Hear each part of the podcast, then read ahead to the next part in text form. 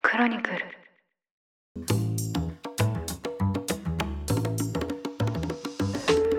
おはようございます2023年7月30日日曜日ニュースコネクトパーソナリティの野村貴文ですこの番組では平日毎朝5分間で世界のメガトレンドがかかるニュースを解説しています日頃からお聞きいただきまして誠にありがとうございますさて今日は日曜版として1週間に配信されたニュースを振り返っていきたいと思います休日のともにリラックスした気持ちでお聞きいただければ嬉しいですそれでは早速お読みします経営競争基盤共同経営者の塩野誠さんです今週もよろしくお願いしますはい、塩野です。今週もよろしくお願いします。よよろしくお願いしますろしくお願いいたします。あれですかね、野村さん、今、今日はどちらにいらっしゃるんですか今日はですねあの先週に引き続きましてクアラルンプールからつないでおります、カランプール。なるほど。マレーシア。マレーシアですねはい、マレーシアですか、はいマレーシアって、インドネシア、シンガポールと比べると、はいその発展具合や、その感じって、どういう感じですか第一印象がクアラルンプールの街なんですけどはい。すごい綺麗っていうのが第一印象だったんですよあ、そうですね。綺麗っていうか、クリーンですよね。そうクリーンなんですよね、うんうん。はい。でまあ、全体的にそのビルにも清潔感があってあと街中もそうですね清潔感があって、であとですね緑が結構多いなっていう印象だったんですよねああ、なるほど、なるほど。はい。はい、なので、あとはその多分人口の数っていうのもあると思うんですけど、はい例えばジャカルタってすごいこう人口密度があ高い街だなってそいううですねははいい、印象だったんですけど、クアラルンプールはまあもう少し落ち着いてるかなっていう感じだったんですよね。えーあれですよね、すっごいごちゃっとした感じのところって、比較で言うとあんまりね、ないですよね。そうですね、なんか本当にあの武器ビンタンっていう、もうはい目抜き通りみたいなところはごちゃっとしてたんですけど、でも、他のショッピングモールとか中心地っていうのは、そんなにごちゃっとしてないなっていう印象で。えーまあ、なんかこう全体的にすごい過ごしやすそうだなっていう感じがしたんですよ。であとシンガポールとの比較で言うと、はいシンガポールめちゃめちゃ発展してて綺麗じゃないですかえーでマレーシアとかクアラルンプールも結構綺麗だなと思ってで物価感は全然違うんですよね、うん、なるほど、どんな感じですか、はい、なんか今やっぱりこうマレーシアのリンギットも結構弱いみたいでえーまあ円が弱いじゃないですかだからこの弱い国からやってきた我々には結構優しいというか 弱い国からやってきたって、なかなか弱者感あふれますね。そうなんですよねタイのバーツもあのシンガポールドルもインドネシアルピアも円に対して今強いんでえーえーうん、高いなみたいなことを思うんですけど、えーはい、クアラルンプールのリンギットは結構ですね、円に対して、まあ、両方とも弱くなってるみたいな感じなんですよね。はい、だからまあなんでしょうね、ご飯がまあこう500円から1000円の間で外食も食べれるみたいな感じとかですね、はいまあ、生鮮食品も日本と同じくらいかちょい安いぐらいっていうような物価感なんですよね。なんかあれですよね、いらっしゃる方も、中華系とマレー系の方々がいますよね。そうですね、中華系とマレー系で大体8割ぐらいなのかな、あとまあインド系とか、大イ体ンそのド系も3ついらっしゃいが、ますね。は、はいい、メジャーみたいですけどね。イスラムもありますもんね。ありますあります基本的にはやっぱりイスラム国家で女性の方がその頭を隠したファッションをされていたりとかですねあと、えーやっぱお酒を飲もうと思うとちょっとそのレストランで少し高くなったりとかなんなら置いてないとかはい、そういう店もあったりしましたねえーでもあれですよねマレーシアって結構近年マレーシアのイギリス系の学校に行くみたいな留学がね、はい日本人から注目されてますよねそうなんですよなんかあのこれ現地のそのマレーシアの方に伺ったんですけどはい国策としてその教育振興っていうのをやってるみたいでうんうんうんでまあそのいろんなインターナショナルスクールをマレーシアに誘致したりとかはい初等教育だけじゃなくてその大学も誘致したりするってことで、まあ、なんかあの東南アジアの教育におけるハブになりたいっていうような思いがあるみたいですね。えーもう観光とかあとあの医療ツーリズムとかはいはいはい。そういったものと同じ位置づけで周辺諸国の富裕層が来る学校ハブになりたいみたいなイメージですよねあそうですそうです。で、えーあの富裕層も取り込むし、まあ、ある程度中間層っていうんですかねはい教育に関心が高い中間層も取り込むってことでなんかいろんな価格帯のそのインターナショナルスクールだったり別の学校っていうのがあるみたいですね。そうですね、まあ、今日もちょっとそういう話にもなりますけどそこから自国の中間層に染み出すといいんですけどね、そうですね。確えかに。ー染み出さないとはい。これいろんな国であるんですけどもすごい富裕層が行く学校がはい。城塞都市みたいになっててはいはいはい。ゲーテッドみたいな感じですね。壁ができていて、ええーでその壁の横はもう本当に年収差100倍みたいなー、はいはいはいに。なってしまうんで、どうやってだから染み出させて厚い中間層を作るかですよね。そうですね。うんまあ、厚い中間層が作れると国の経済安定しますもんね。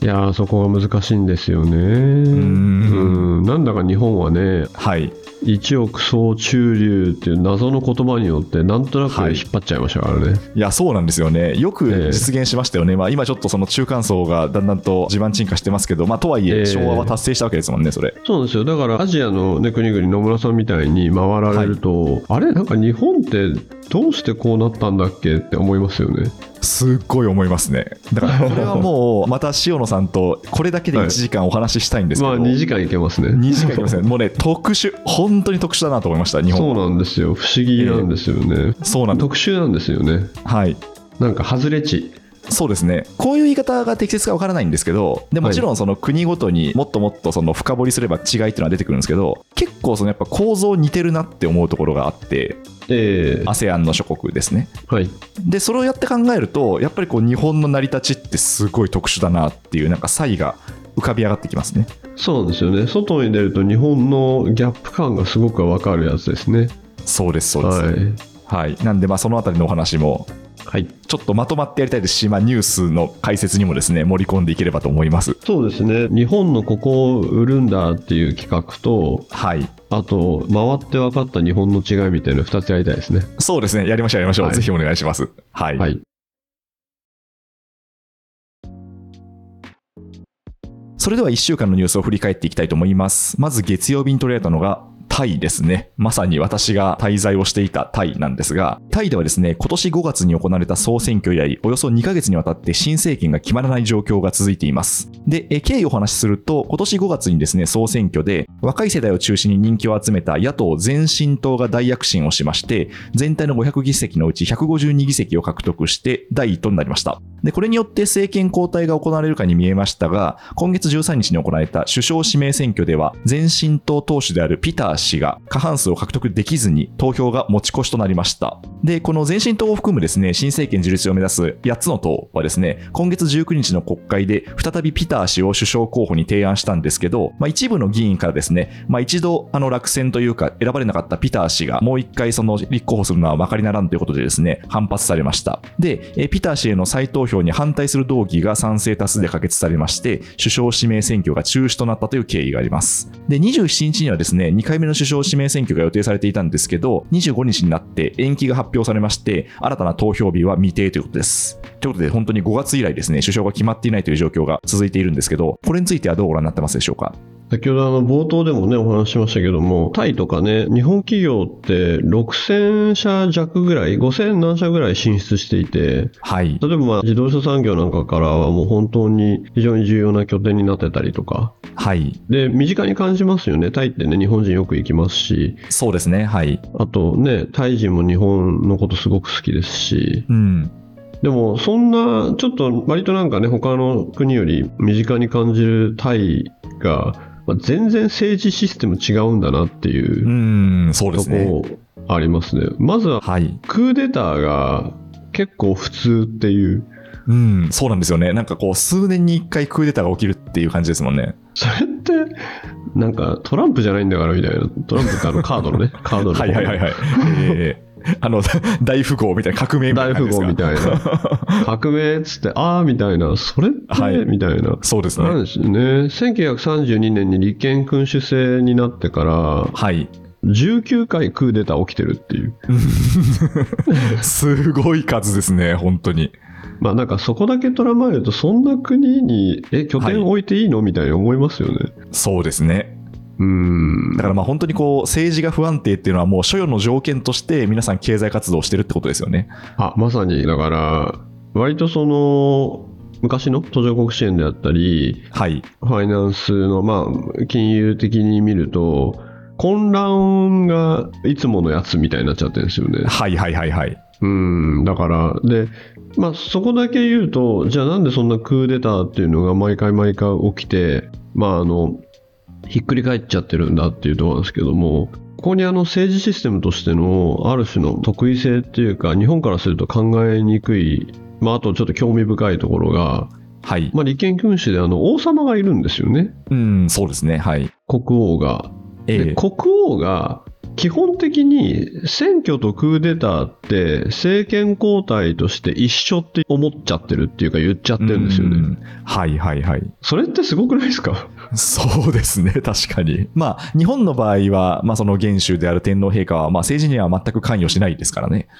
あそうですねだから、まあ、なんかありえないですけど日本の天皇陛下が、はい。まあ、選挙もいいけど、まあ、そろそろクーデターもねとか言って考そうですね。まあ、ちょっと考えづらいですね、それは本当に。えづらいですしまあなんか、はい。うん、紛争っぽいですからね。そうですね。うーん、そうなんですよね。ね、冒頭もありましたけども、タイって今多分一人当たり GDP が、まあ円価、日本円にするともう100万円ぐらいで、はい。で、割とこう中間層がね、発展してきたはずなんですけども、そうですね。一つの難しさが、これ野村さんのね、ご意見もお伺いしたいですけども、中間層ってどこまで人口の何パーセントがはい。同じぐらいみんながあもううちら豊かになったよねって思ったらいいのか問題っていうそうですね、確かに。どうなんだろう。ででもまあなんでしょうね、こう中間層っていうぐらいなんで、どうなんでしょうね、もう人口の8割とか、それくらいなんですかね、9割とか、9割は無理かなっていう感じがしたんですけど、そこに政治が入ってくるとはい、これ国とかもそうだと思うんですけどは早めに豊かになったって感じる人がはい、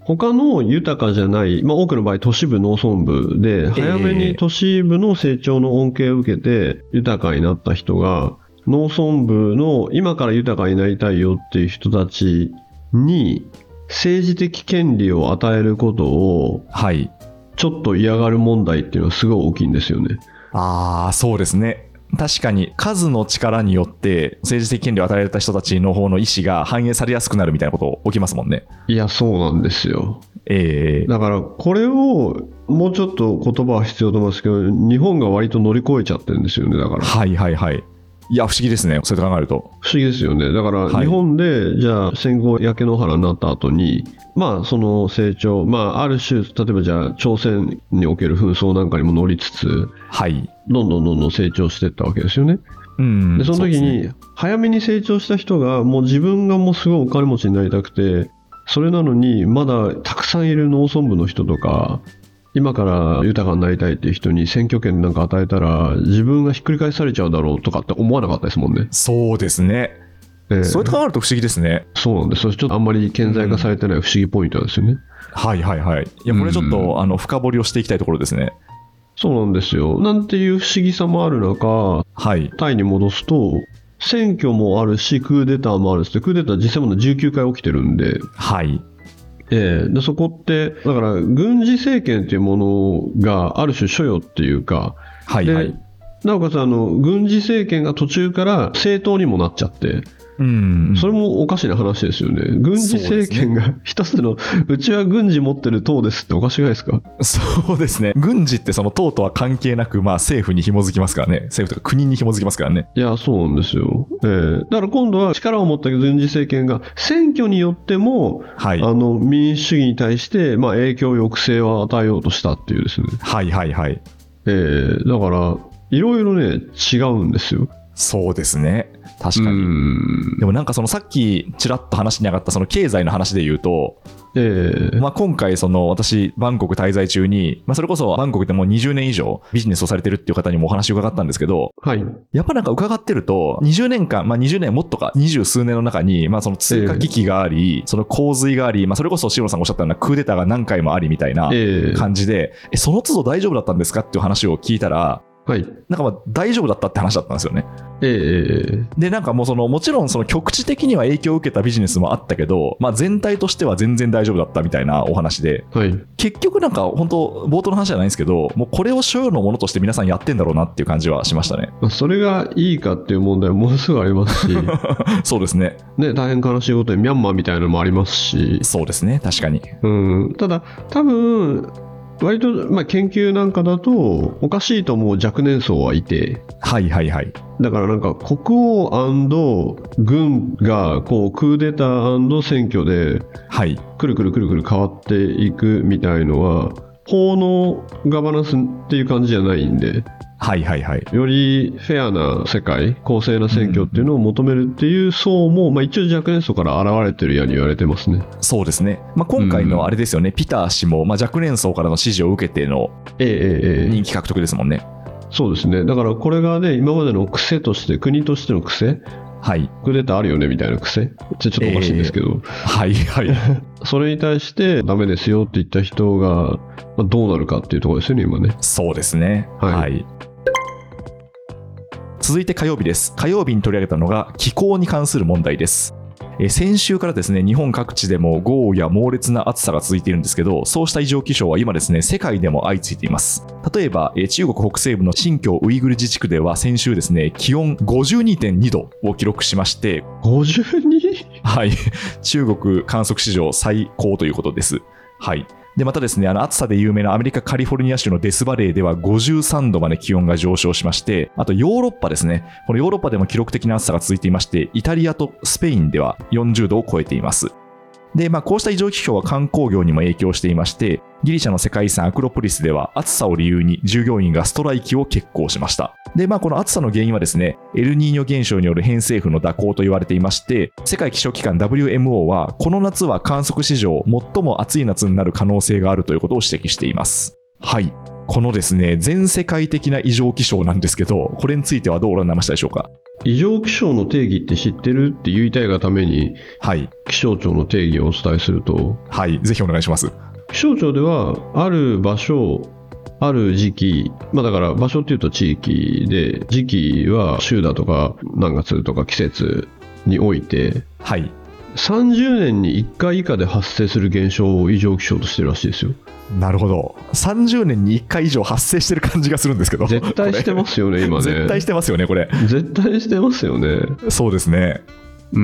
んもう本当に何もかも変わりますよねこの状況だと大体生命の危機があるっていうのはもう50度とかになっちゃってるんでそうですねですし、だから経済動向変わりますよね、まあ、ん一番大きいのは植物変わっちゃいますし、そうですよね本当にはい農業に対する影響ですよね、えーあとあのよく言われてる氷溶けちゃうんで、はい、はいはい人類がコンタクトしたことない病原菌がもう一回出てくるとかもありますし、本当にそうですね、まあ、あとなんかそえのえ魚も北上してるみたいですね、そうなんですよね、だから、ええ食料安全保障変わっちゃうんですよね。そうですねうんもう取れることを前提にいろいろ設計してますからねここで取れることを前提にしてますね。だからそれを分かりやすいっていうか、分かりやすい例が、よくワイン作りの話してますけど、ワイン作りの人って、この気象下においては、はい作る品種を変えるか、自分が移動するかなんですよね。そうですね確かに確かえに、ーだから、北海道余市ってあると思うんですけども、はいウイスキーのはい、そうです、そうです。あそこでも、ワインとかだと、今までドイツ系のものを作ってたのが、うんだんだんこうフランス系の皆さんもご存知のピノ・ノワールとか、はいはいはいシャルドネになって、うんでもっと暖かくなるっていうか気候変わっちゃうとそのうちあのカベルネとか作れるようになっちゃってああもっと南のブドウが取れるようになるってことですね、なんですよねだから、うん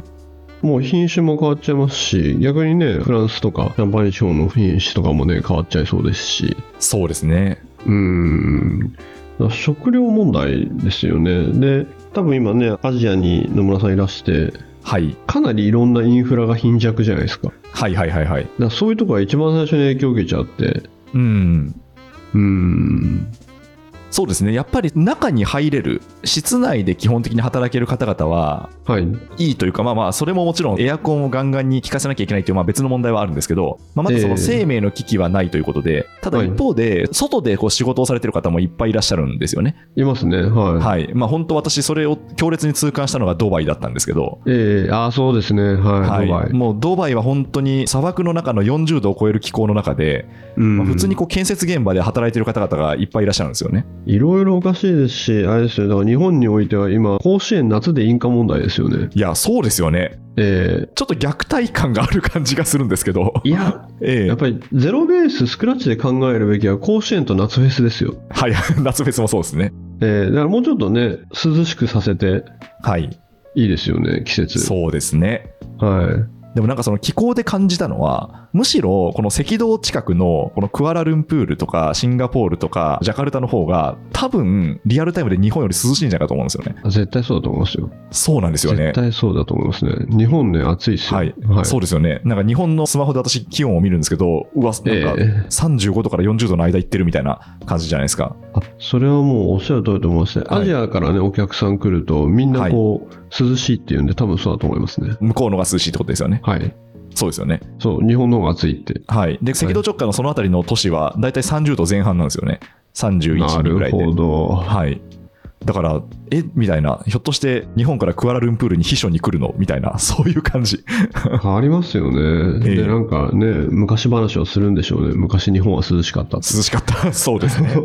確かに。なんか日本の昭和の雑誌かなんかで、今年の夏は暑いね、25度だからとかいう文言が見つかったとかいうのがツイッターで流れてましたね。それもう古文書じゃないですか。そうなんですよね。あ、もうそんな違うんだっていうのは思いますね。本当ですね。はい。いやー、いろいろ変わりますね。そうですね。はい。もう皆さんもぜひちょっと熱中症にお気をつけていただければと思いますえー。本当にお気をつけていただいて、水分とって。はい。はい。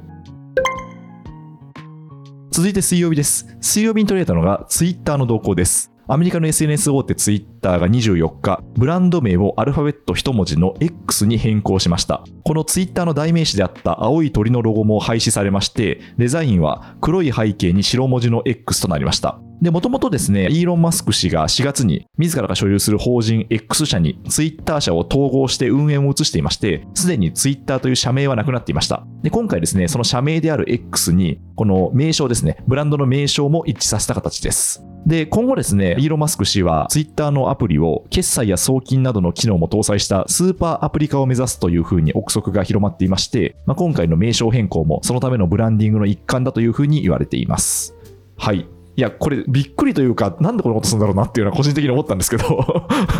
まあちょっと塩野さんのご見解を伺ってもよろしいでしょうか。まあ、そこをちょっと勝手に分析したいところではございますけれども、はい。歌人、歌人ってね、和歌とかの歌人はいの、はい俵真知さんっていらっしゃるじゃないですか。はい、はい。俵真知さんがこの X ブランドになっちゃった時に読んだはい歌ってご覧になりました、あ、なんかしっかり見てないです。なんか読まれたっていうのは、ちらっとタイムラインで見たんですけど、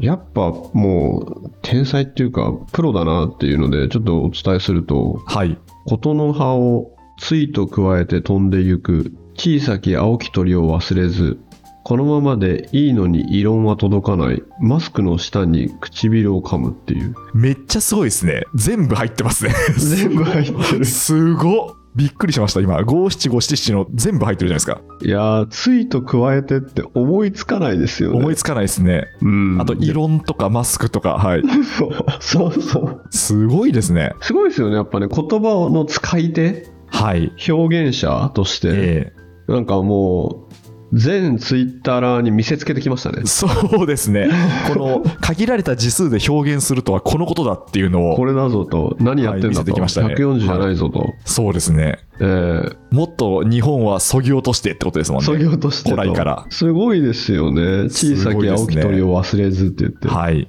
琴の葉もそうですもんね。いすごいなとガツンとねこれが本物だと見せつけていらっしゃいましたけど、はいはいはい。はい、もうねサンフランシスコの看板もね取り外されちゃってそうですね。はい。いや、なんか、ね、前もお伝えしましたけど、まあ、行って中も入ったことあるんで、懐かしいなと思うのと、あれが X になっちゃうのかっていうところですけども、うん。全体的に青いデザインだったのが今黒になってるってことですもんね。はい。でですね、勝手になんか、イーロン・マスク氏の勝手に分析ですけども、はい。 雑に言うと、やっぱ男子って過去に復讐するなって思いますね。 そうですか。そうですか。はい。いや、なんか、あの時言われたことを忘れないで、すごい年月経ってから、はい。やり返してやったぜとか、ええ昔振られた時に言われたことをずっと覚えててうんうん。成功してやったぜとかいろいろそういう過去に復讐する男子リストっていうのをたくさん持ってるんですけどもはいはいはい。イーロン・マスク氏はもともと最初のお金を作ったのはペイパルじゃないですかはい、そうですねで。ペイパルももともと競合ピーター・ティール伝説の投資家ピーター・ティール氏がやってたところと合併してええで、ペイパルになって、まあ、同じ決済システムやってたんで、合体して、で、まあ、上場であったり、株式売却であったりっていうところを、やり遂げて最初の宇宙に行くためのですね最初のお金を2 3 0億円確か作ったと思うんですけども、はい。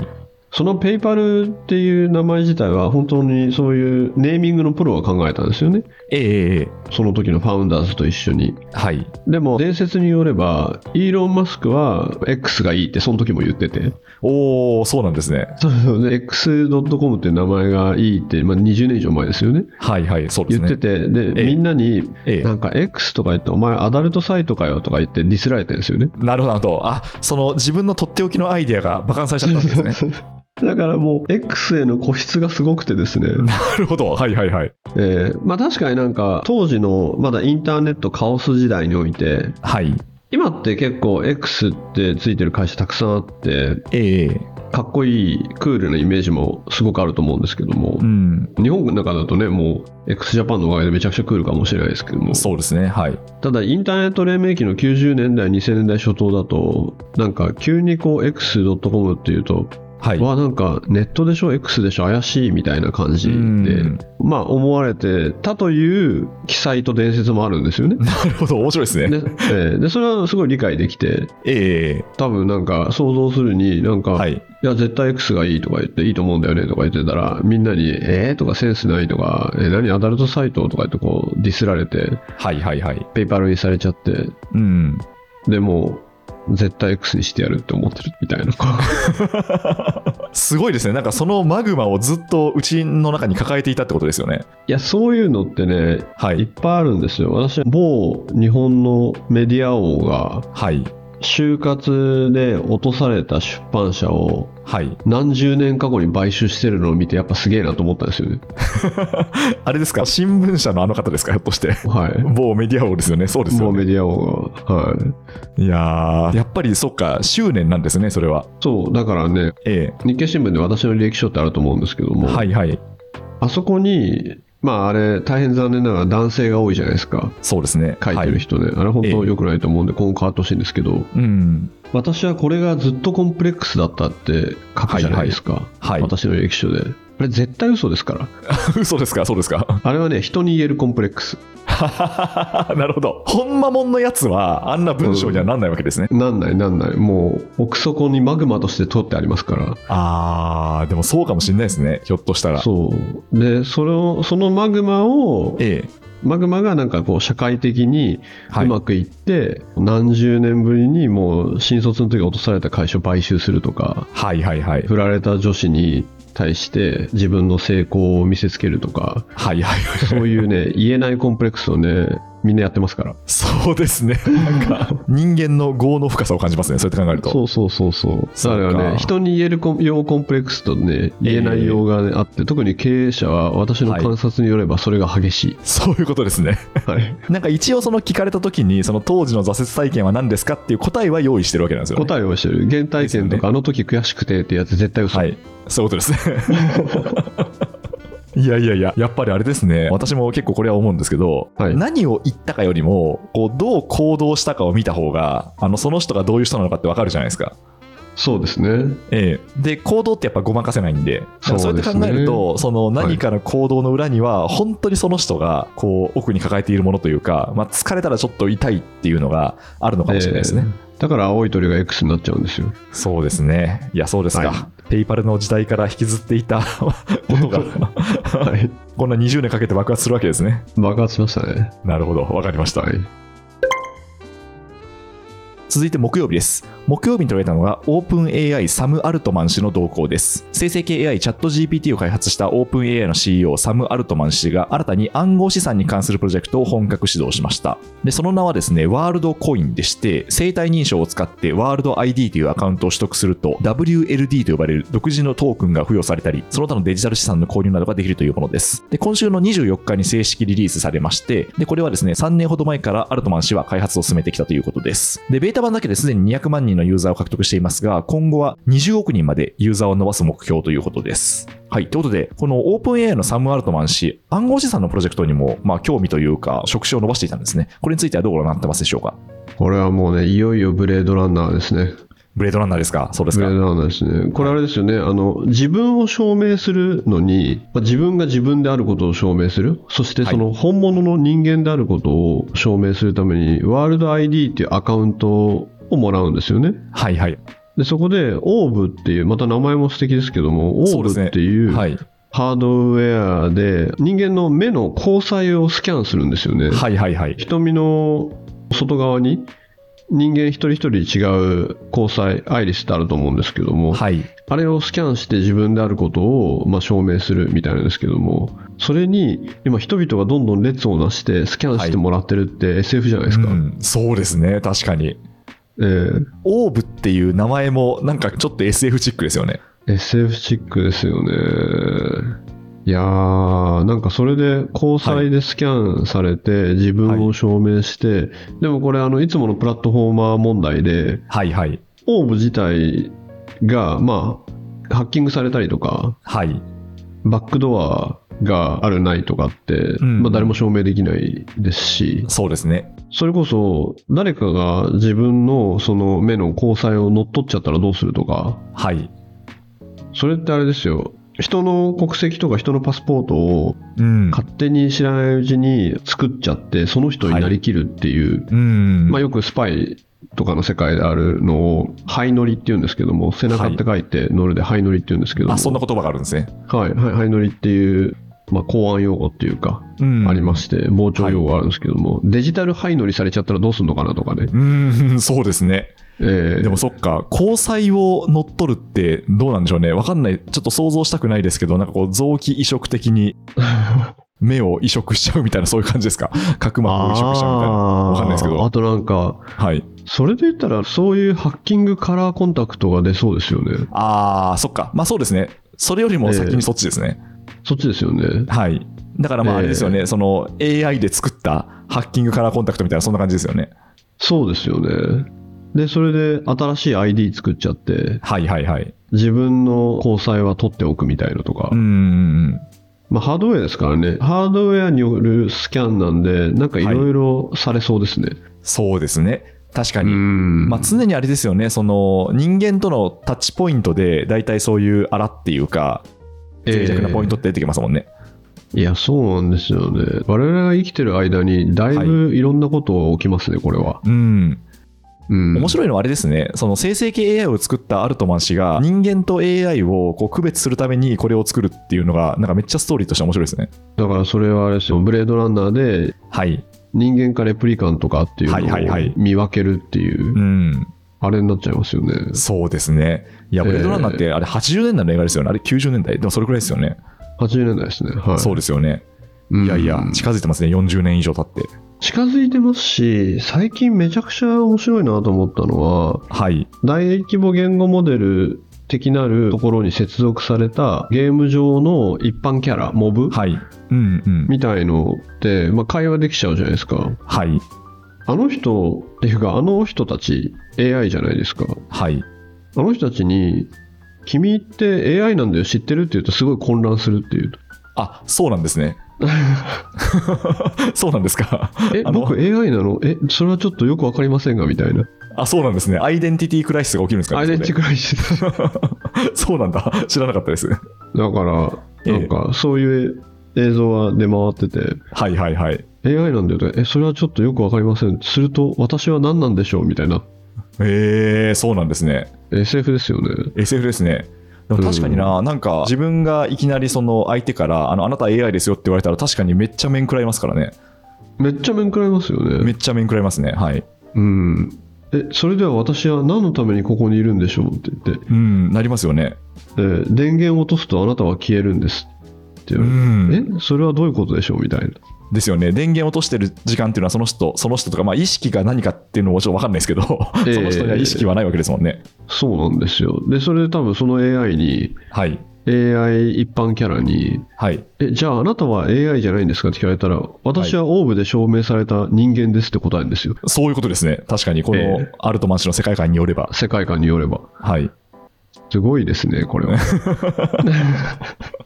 いや、いいですね。なんか、この時代に生きれて、私、結構ワクワクしてますけどね。うーんまだいろんなこと起きそうですねいろんなこと起きそうですね。はい。はい続いて金曜日です。金曜日に取れたのが中国の政治動向です。中国の国営新華社通信が25日に報じたところによりますと、中国の秦剛外相57歳が解任されました。で、秦氏は就任からわずか7ヶ月足らずでの解任劇ということになりました。後任に前の外相、王毅政治局委員が任命されたということです。で、この秦剛氏なんですけど、6月25日にロシアを含む3カ国の高官と会談したのを最後に、公の場から1ヶ月姿を消していました。で、この解任の理由は未だ明らかになっていません。はい、ということで、この新しい外相の7ヶ月での更迭とですね、あとはこの前外相の復帰という、結構中国にとっては異例の事態だと思うんですけど、これについてはどうご覧になってますでしょうか。まあ正直もう全然わかんないですよね。はい、現時点ではちょっと分かんないですね。はい、はい。まあ、ものすごいエリートですよね。はい、すごいうん出世頭だったみたいですね。そうですね。しかもやっぱり在外交換っていうか、英国大使館とかヨーロッパ担当をやっそうですねてきた中で、まあもう本当、非常にね、重要なアメリカ駐在大使とかに抜擢されてて、で、そういう人がこう、一瞬にして、あれ、そんな人いましたっけってなるっていう、はい、権威主義国家的なるこうんの振る舞いが、全然予見性がないってやつですよね。そうですね。うーんいやー謎ですね。で、あれみたいですね、やっぱり NHK、日本の NHK がはい、外相の退任ニュースを流したら、中国でやっぱり一時放送が見えなくなったみたいですね。検閲が入ったってことですかね。検閲が入ったとこですようね。ん、ということは、やっぱり何かあるんでしょうね、きっと。そうですね。まあ、ちょっと現時点では解任およびその前任王毅氏の復帰っていうところまでしか報道されていないですし、まあ、真意はまだまだわからないんですけど、まあ、何かしらの政権内での政治闘争であるのか、まあ、もしくはスキャンダルによって解任されたんじゃないかみたいな説も出てますね。まあでも、スキャンダルは、その説拝見しましたけど、まはいあ、後付けでしょうね。うん、うーん政治闘争として中国側は一切介入理由を明らかにしていないしはい。なんかこうほんとほぼほぼなかったことになってるっていうか、うんうんそういう状況でただいずれにせよ政治的に消されたというか失脚させられただと思うんで、そうすうるん、と、うんまあ、2つ考えられて1つは、まあ、非常にエリートコースで出世が早かったということではい、中での権力闘争で引きずり落とされて、はい、はい。それをまあ、シ・ジンピン氏が、まあ仕方ないと思ったみたいな話か、ある種のそれ以上の野心をはい。見せたことで、上がそういう野心を見せてはならぬって言って、その場でピッて切っちゃったっうーん、てそうですいうね。ようなことは、まあ容易に想像はつきますけれども、ええ外交でこういう人が消えるっていうのは、実務的にははい。まあ、もちろん中国のその全体としての外交方針がすぐに変わるわけではないっていうそういう国だと思うんですけどもはい、はい。現場からすると担当窓口変わっちゃったなみたいな、まあ、そうですよね。えーでそれが頻繁に起きて、まはあ、い予見っていう、それが2年後に移動なんでみたいなあそうですかみたいなのがなくてはい。あれあの人いなくないですかって言ったらその人いましたっけみたいなまあ、そういうことですよね。前の人が復帰したんで、あ、ずっと変わってないですよ、みたいな、そういう感じですよね。うんうんそういう そういうのってえ継続性ないですよねえ、そうですね。まあ、なかなか交渉相手としてもやりづらいですよね、そうやって考えると。そうですね、まあ、あと余談ですけども、私、まあ、すごい昔の話ですけど、はい。大企業の窓口っていうか、ええ結構相手方で、なかなか難しい方がいらして、はい。そしたらその人が不祥事でいなくなっちゃって、うん。でいなくなっちゃったら、本当にこれみたいな感じで、はい。え、そんな人いましたっけみたいな感じになってて、え、その日本の企業でそんな対応されたんです かそうそう、あこれ、よくある SF だと思って、そうですね。記録からなかったことにされてるみたいな、抹消そうさそれうてるみたいそうなそやつでうすそうよそうね。そう、なんか朝起きたら、はい。みんなに「あれ彼どこ行ったの?」って言ったら「え誰の話?」 みたいなよくある SF、怖いですね、ちょっと。えーだからそういうのがねあんまりこうはい頻繁に起こると困っちゃいますよね、そうですね。はい。うんまあ、ちょっとこの後、はいおそらくいろんな報道とかですね発表によって、まあこうはい真相が解明されるとは思うんですけど、まあ、今の時点ではこれくらいの情報しかないってことですね。そうですねあと大事なことはですね、で我々今これ不思議だなとかこんなことないでしょうってちょっと思うじゃないですかはい、これってある国によっては全くそう思ってない可能性があるんですようん普通っていうかはいはいはい。全然疑問がない場合もよくありますうん、もうこういう解任劇っていうのが割と当たり前のように行われ当てたり前ででそれはなかったことになるんだっていうのが、まあ、通常ムーブっていうか、あええ特にまあ社会主義圏だとそういう解任劇ってたまに起きたりしますよねそうなんですよ。だから、こっちの常識は全然常識じゃない場合もよくありますね。そうですねはい。はい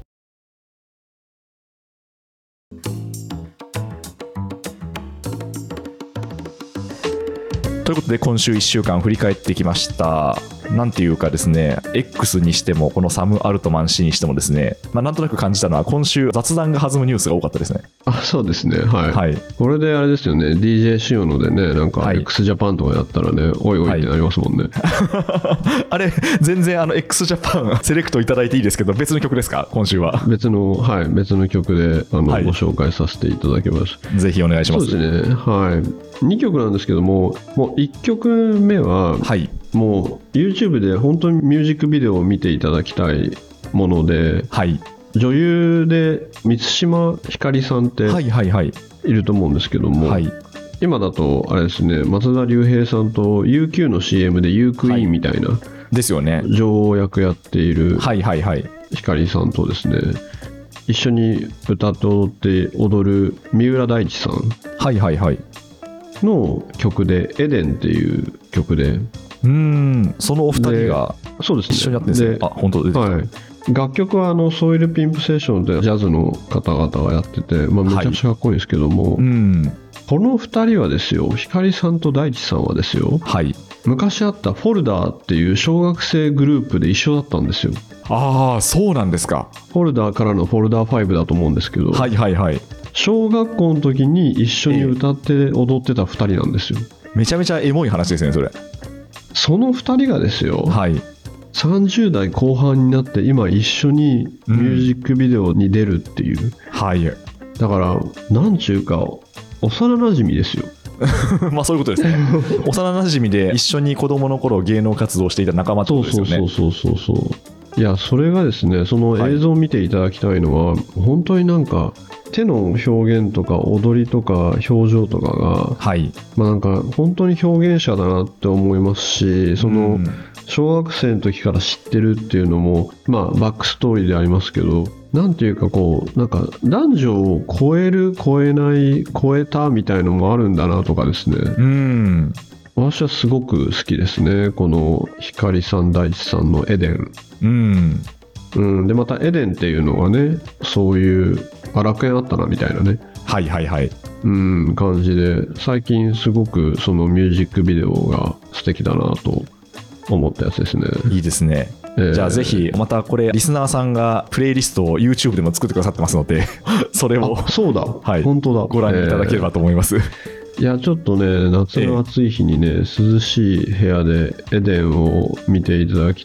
たいですねはい大きなはいデはいィスプレイで、 ありがとうございます。大きなディスプレイで。ははいい。はい、でもう一曲はもうね、は選びそうだなっていう曲をここでもよく紹介してるはい。佐藤千秋さんと、はいはいあと生田リラさんのはい。 「線香花火」っていうはい。はい。曲で逆にこういう夏とかって思い出ができやすいじゃないですか そうですね。 まあ、そうですね。なんかこう、青春って言って思い出すものって、このあたりできやすいですよね。できやすい問題があるじゃないですかはい。若干おじさんのひがみも今入りました けど物言いに物言いに、はいはいああいつら物言いにできやすいじゃないですかみたいな10代、20代 はできやすいんじゃないかそと。うそうそう、はでい。できなかったらイーロン・マスクみたいにコンプレックス爆発して、 どっかのあ時い点つで。ら X にしてやるぜみたいなことになりますけども、はいはい。そういう曲として「線香花火」どういう曲なんでしょうまあ、皆さん思い出作ってくださいってことですかね。思い出作ってくださいと思い出作って、30年後とかに会ってはい。 「エデン」っていうねうん。 あの、 つながってるわけですね。つながってるあのもうイーロンのコンプレックスからつなが ってるそういうことです。あ、すごい。伏線張られてるじゃないですか、今日の話伏。線張ってるはいいやいや、ありがとといううございます。形で、はいぜひということで、今日はエデンと線香花火2曲をいただきました。はい。あはりいがとうございました。はい。ありがとうございますということで、今週もこの辺りで締めくくっていきたいと思います。経営競争基盤共同経営者の塩野誠さんでした。今週もありがとうございました。はい、塩野でした。皆さん、暑さに気をつけてください。ありがとうございました。ぜひ熱中症にはお気をつけください。ニュースコネクトお相手は野村貴文でした。番組への感想は、ハッシュタグカタカナでニュースコネクトと続けてツイッターに投稿ください。もしこの番組が気に入っていただけましたら、ぜひフォローいただけますと嬉しいです。それでは良い週末をお過ごしください。